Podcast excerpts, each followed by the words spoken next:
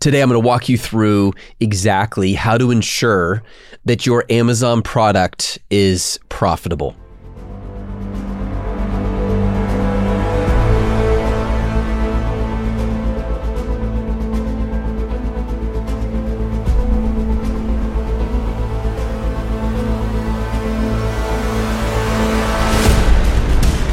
Welcome back to the Jodcast. This is Seth Kniep, Knieping It Real, your host. It is my privilege and honor to be able to teach you how to build a profitable Amazon FBA business. This is something we've been doing for years and years now. We have multiple clients, investors, students, partners around the world. We're in over 150 countries, and we continue to dive deep into Amazon FBA on the Jodcast. First, profitability basics. When you launch a product on Amazon, it's critical that you understand what does it mean to be profitable. Your ultimate aim when selling a product is to turn a profit.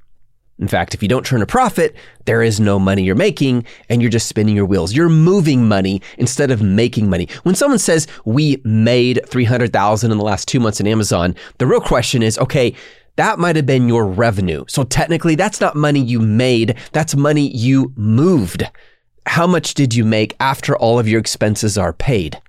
Now, keep in mind that profitability is always lower on your first orders and usually increases the longer you've been selling a product. Yeah, that means on your first batch, you might not even churn a profit. Now, if you're new to business, that might seem like a complete waste of time. Why would I buy 500 units from a supplier in China, go launch these? They all sell for, let's say, $40 and all my costs were right around $40. So didn't I just move money? Isn't that what you were just telling me to avoid, Seth? Indeed, it was. But that doesn't mean you wasted your time. How? Well, every single time you got a sale, that increased the ranking of your listing based on the keyword the Amazon shopper searched when they pulled up your listing. For example, if you are selling these elaborate, amazing, beautiful tea mugs, and I type in black tea mug, and your listing pops up, and I click on it and I buy it, now your listing, not the product, the listing, the thing holding the product, is going to rank better for that keyword black tea mug. So even if you weren't profitable on that sale because your PPC marketing costs were so high that it ate up your margins, that was still an investment into your business because the listing that holds the product, the one piece on Amazon that newbie Amazon sellers tend to forget, you got to have something to hold the product. You invested in the listing. The listing is ranking better. That means when you come around with batch two, you should be getting more sales if you're doing it correctly and the market doesn't go crazy on you. And those sales begin to become more profitable because now all of a sudden you're getting sales not just when someone clicks on a sponsored listing, which is a result of PPC, but when they click on an organic listing, which means it doesn't say sponsored on that listing. So your profits begin to grow. So, yes, you could actually sell at a loss in your first batch and it was time well spent. Having said that, if you don't become profitable at some point, yeah, you are wasting your time. So let's talk about how to make sure you are making a profit. By the way, if you're new to this or advanced at this and you were looking for a team has been doing this for a combined 50 years, go to jod.com slash freedom. J-O-D, it stands for just one dime.com slash freedom set up a meeting with one of our team members to talk about what help you need. Maybe we can help you. Okay, so back to how to make sure my Amazon product is profitable. You got to know your numbers. There's this very famous entrepreneur by the name of Marcus Lemonis, and this Grecian entrepreneur goes in and helps businesses that are tanking and brings life to them and helps them succeed. And he's willing to dig through the crap and all the poop that goes on with a business that's just tanking. That's what I love about this guy. And he said something that I think every entrepreneur should listen to.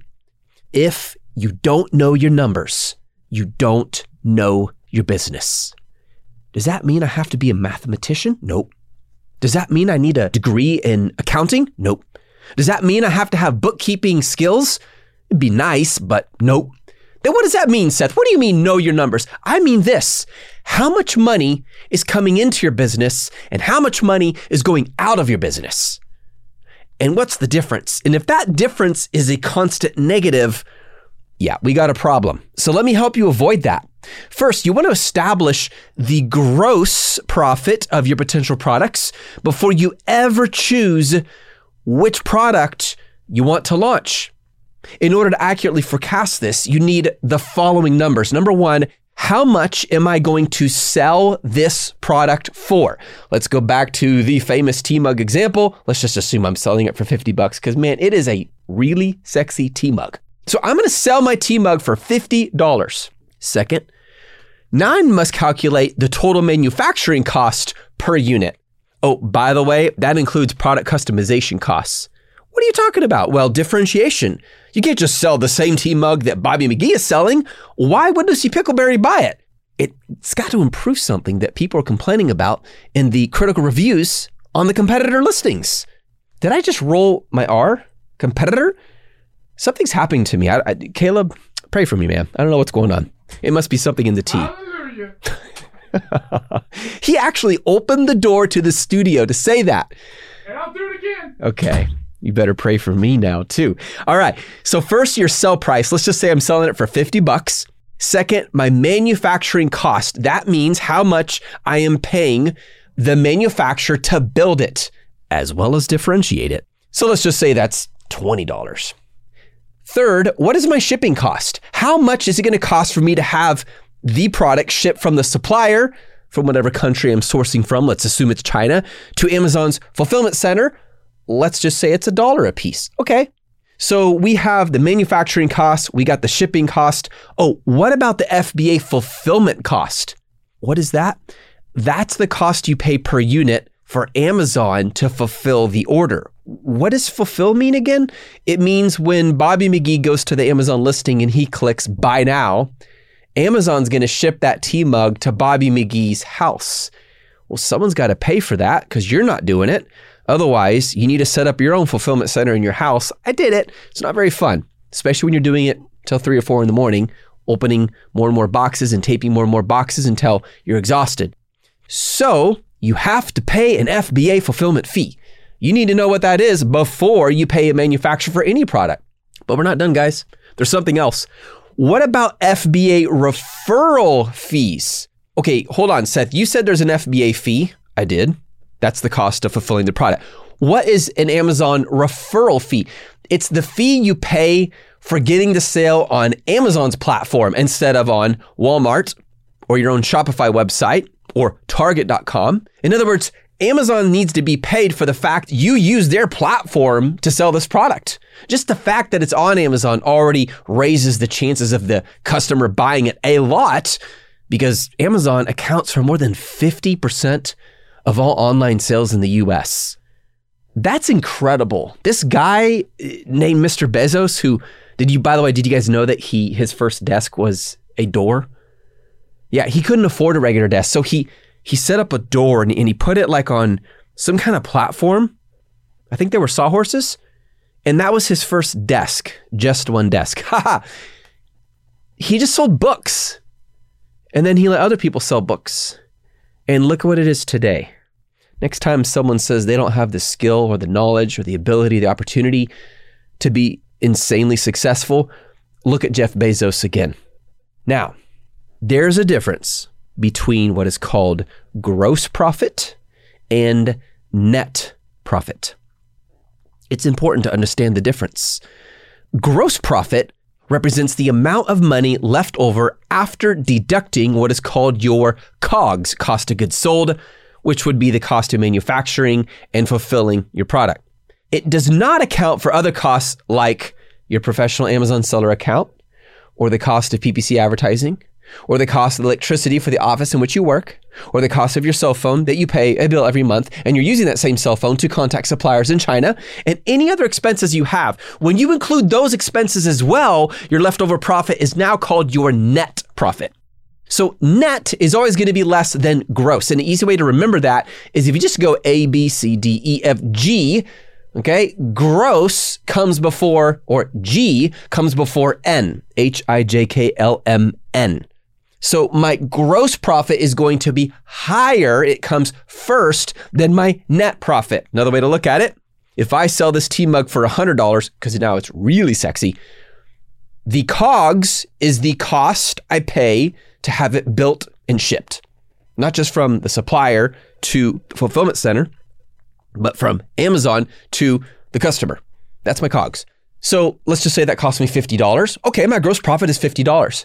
But now let's assume, okay, we had to run PPC marketing on it. We also have to pay for other things like my cell phone, software to find products, utility expenses for my office. When you let's just assume that those break down to another $10 per unit. So now my net profit is $40. How? A $100 sale minus $50 COGS minus $10 all those other expenses called operating expenses. That, my friend, is your net profit. Okay. So what you need to do now is calculate something called landed cost. Now, I'm one of those strange people who loves getting into these numbers. I know it may not always be the most fun thing, but let me tell you something. When you start understanding your numbers at a level where it's impacting how much you were paid by Amazon, you're going to enjoy it at some level. I've seen the most non mathematical people get excited about this because, my friend, you are literally running a business. And that's just kind of cool. So, what is the landed cost, Seth? Landed cost represents the cost of landing a unit in the Amazon fulfillment center ready for Lucy Pickleberry to buy it. Now, of course, your units need to be manufactured and shipped for that to happen. So, the landed cost per unit is your manufacturing cost per unit combined with your shipping cost per unit. Let me just give you a simple example. Let's just say it costs $7 to build the tea mug. And then for custom branding, packaging, things like that, it costs another dollar. Now we're at eight. And then the shipping cost to get it from the fulfillment center all the way to Amazon, including taxes and fees, because you're going through customs borders, is $2. Now our expenses are at 10. Yes, I can do math. Add those together for a total landed cost of $10. Now you have your landed cost per unit. That's it. Simple as that. Now keep in mind, the one piece that is the most negotiable is not the shipping. It's not even the branding, the retail packaging. It is going to be the manufacturing. There's quite a bit of leeway depending on, for example, hey, supplier, instead of buying 400 units, I'm going to buy 800 units. Can you lower the cost from $7 per unit to $6.50 per unit? Now, 50 cents might not seem like a lot of money, right? But by the time you've done 20,000 units, you're looking at $10,000 profit increase. Your future self will definitely thank you. Now that you have the landed cost, how do I know my FBA fulfillment fee? Well, remember, FBA fulfillment just means Amazon's going to fulfill the order for you. And they always do that based on the size and the weight of your product. So there is a thing called the Amazon FBA calculator. Just Google it, it'll pull up for you.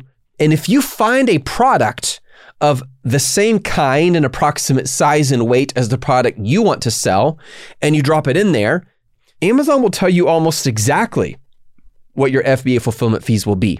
Now, keep in mind if it turns out that your retail packaging is significantly larger than the product sample you're dropping into the FBA calculator, as an example, you might move into a whole nother tier size and your FBA fulfillment fee could go up significantly, like more than a dollar, which is a lot when you're selling hundreds and thousands of these units.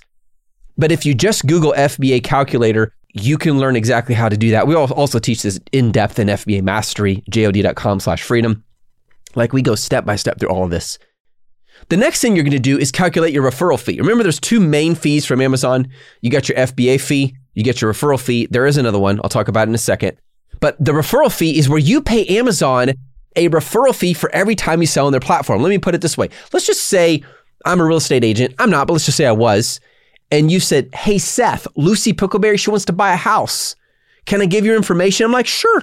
So I talk to her, I sell her a house, I get my three and a half percent, I pay you 500 bucks because you referred Lucy to me. You brought me business. Therefore, I should pay you. It's appropriate. It's a nice thing to do. If it was Caleb, I wouldn't do it, but if it was someone else, I would. Well, the same is true for Amazon because Amazon referred the listing to you. Therefore, you're paying Amazon for the fact that you got the sell on their platform on an average, usually, typically, in most situations, that referral fee is 15% of whatever price you sell your mug for. So if you're selling a tea mug and it's $100, your referral fee will be $15. Now, I remember back in the early days when I was starting to sell on Amazon, I would have friends who would complain and whine and groan about Amazon having both a referral fee and a fulfillment fee. And in all due respect, it, it just demonstrated a lack of understanding of how business works. I had gone through the pain and suffering of trying to build my own website, getting it up and going, trying to get sales, fulfilling my orders. And I realized that by paying Amazon to do this for me, it gave me a lot of time back in my day. And I could use that time to find more products, which means at the end of the year, I made a lot more money than if I'd done all of it myself. It doesn't mean you shouldn't do it yourself. It really depends on what's your goal. If your goal is to spend 14 hours a day building a business, be my guest. But if you'd rather say, hey, I know it's going to take a lot of time up front, but once these products get going, they kind of take on a life of their own and start selling more and more, that's passive income, Seth. Yeah, exactly. I was just talking to Harks the other day on WhatsApp. He's one of our students, at just one dime. And the guy, he bought a lot of products before the supply chain issues, which was really kind of fortuitous because he didn't realize how bad it was going to be. No one did. But because he got such a good deal, they decided to buy a whole lot. And now he's continuing to sell while a lot of his competitors are sold out. That's long term thinking, and that's a huge blessing. Now, let me go back to the fee. So, we talked about calculating your FBA fee. We talked about calculating your referral fee. Oh, and by the way, that same Amazon FBA calculator that I told you to Google a minute ago, it will also give you the referral fee. What about the storage fee? You need to know what the storage fee is. The FBA calculator will give you that storage fee, but keep in mind, in most situations, it is so insignificant. You might think I'm a fool to say this, guys, but I don't even include it when I'm calculating my profits because it's literally like two or three cents per unit. It's really low, sometimes 16 cents per unit. It's almost negligible. The one exception to that is if you're selling a very large or heavy product. Well, I shouldn't say heavy, but more about the space it takes up in the fulfillment center or here's the big one if your product doesn't sell for six months, which is not good, that's where the storage fees spike significantly.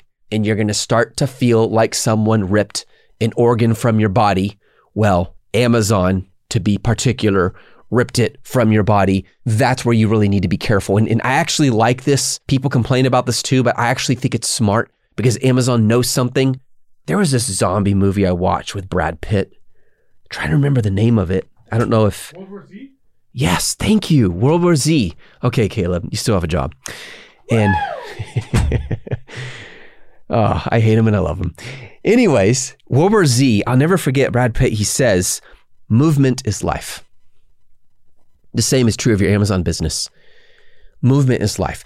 Any moment where your products are just sitting there collecting dust, mold, doing nothing but using space, you not only have capital, money you spent just sitting there doing nothing, your business is sucking costs every day while it's sitting there. You got to get it moving. Now, I get it. With supply chain issues today, you might have to wait a lot longer than you hoped, right? Especially if you're in the stage of trying to get the products to Amazon, the shipping, the manufacturing. I mean, we're talking about three, four times as long as it used to be. It's crazy right now. But it doesn't mean you have to stop. You just have to reset your expectation and plan accordingly and maybe reduce your daily operating expenses so that you have enough left over to be profitable once you get there. It's almost like you have to fast, sort of, to get to a point where you can enjoy the feast. Movement is life. If your products sit there for longer than six months, something is wrong with the product. Now, it doesn't mean you necessarily did a bad job. Maybe you did a great job, and of course, you couldn't predict the market was going to change, or a competitor came out with something that is three times more badass than yours, and they're getting at a lower cost, and you don't know how. That will happen, you guys. This is business. There are no promises. That's also the joy, because you're taking a risk, albeit a calculated risk. Let me get, share one more thing with you guys before I go. Okay, we talked about gross profit, right? your revenue minus the cost of manufacturing and shipping your product. And again, that shipping not only includes shipping from the manufacturer to Amazon, but from Amazon to the customer, aka FBA fees. We also talked about your net profit. It would be the same thing as gross profit, except you're also including your other expenses like PPC and operating costs, such as your internet, your cell phone, anything else you need to pay to make this happen.